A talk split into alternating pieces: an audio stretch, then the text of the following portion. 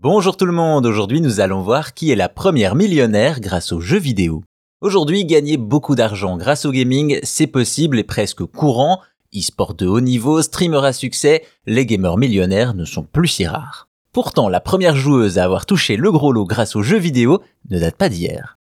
Au début des années 2000, un jeu assez particulier débarque et certains s'en souviennent peut-être, Second Life. Il s'agit d'un jeu vidéo en ligne qui permet aux joueurs d'interagir librement dans un monde virtuel similaire au nôtre, mais aussi de le transformer à leur image avec des vêtements, animations, bâtiments, un véritable métaverse bien avant l'heure.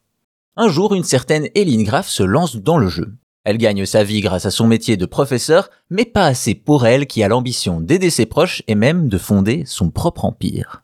Pour mener à bien son fructueux destin, c'est donc vers un médium peu conventionnel qu'elle se tourne, le jeu vidéo.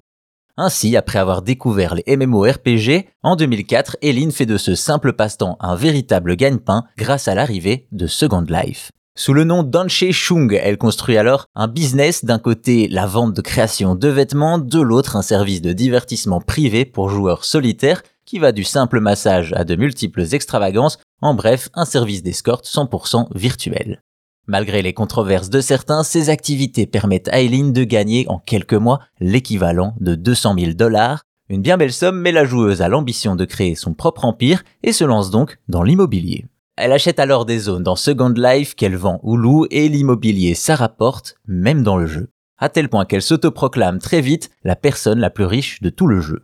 Un titre qui aurait pu rester honorifique si Second Life n'avait pas connu une explosion de joueurs. En effet, en 2006, le monde virtuel de Linden Lab compte 21 millions d'inscrits, du pain béni pour notre entrepreneuse virtuelle qui va faire grossir son affaire.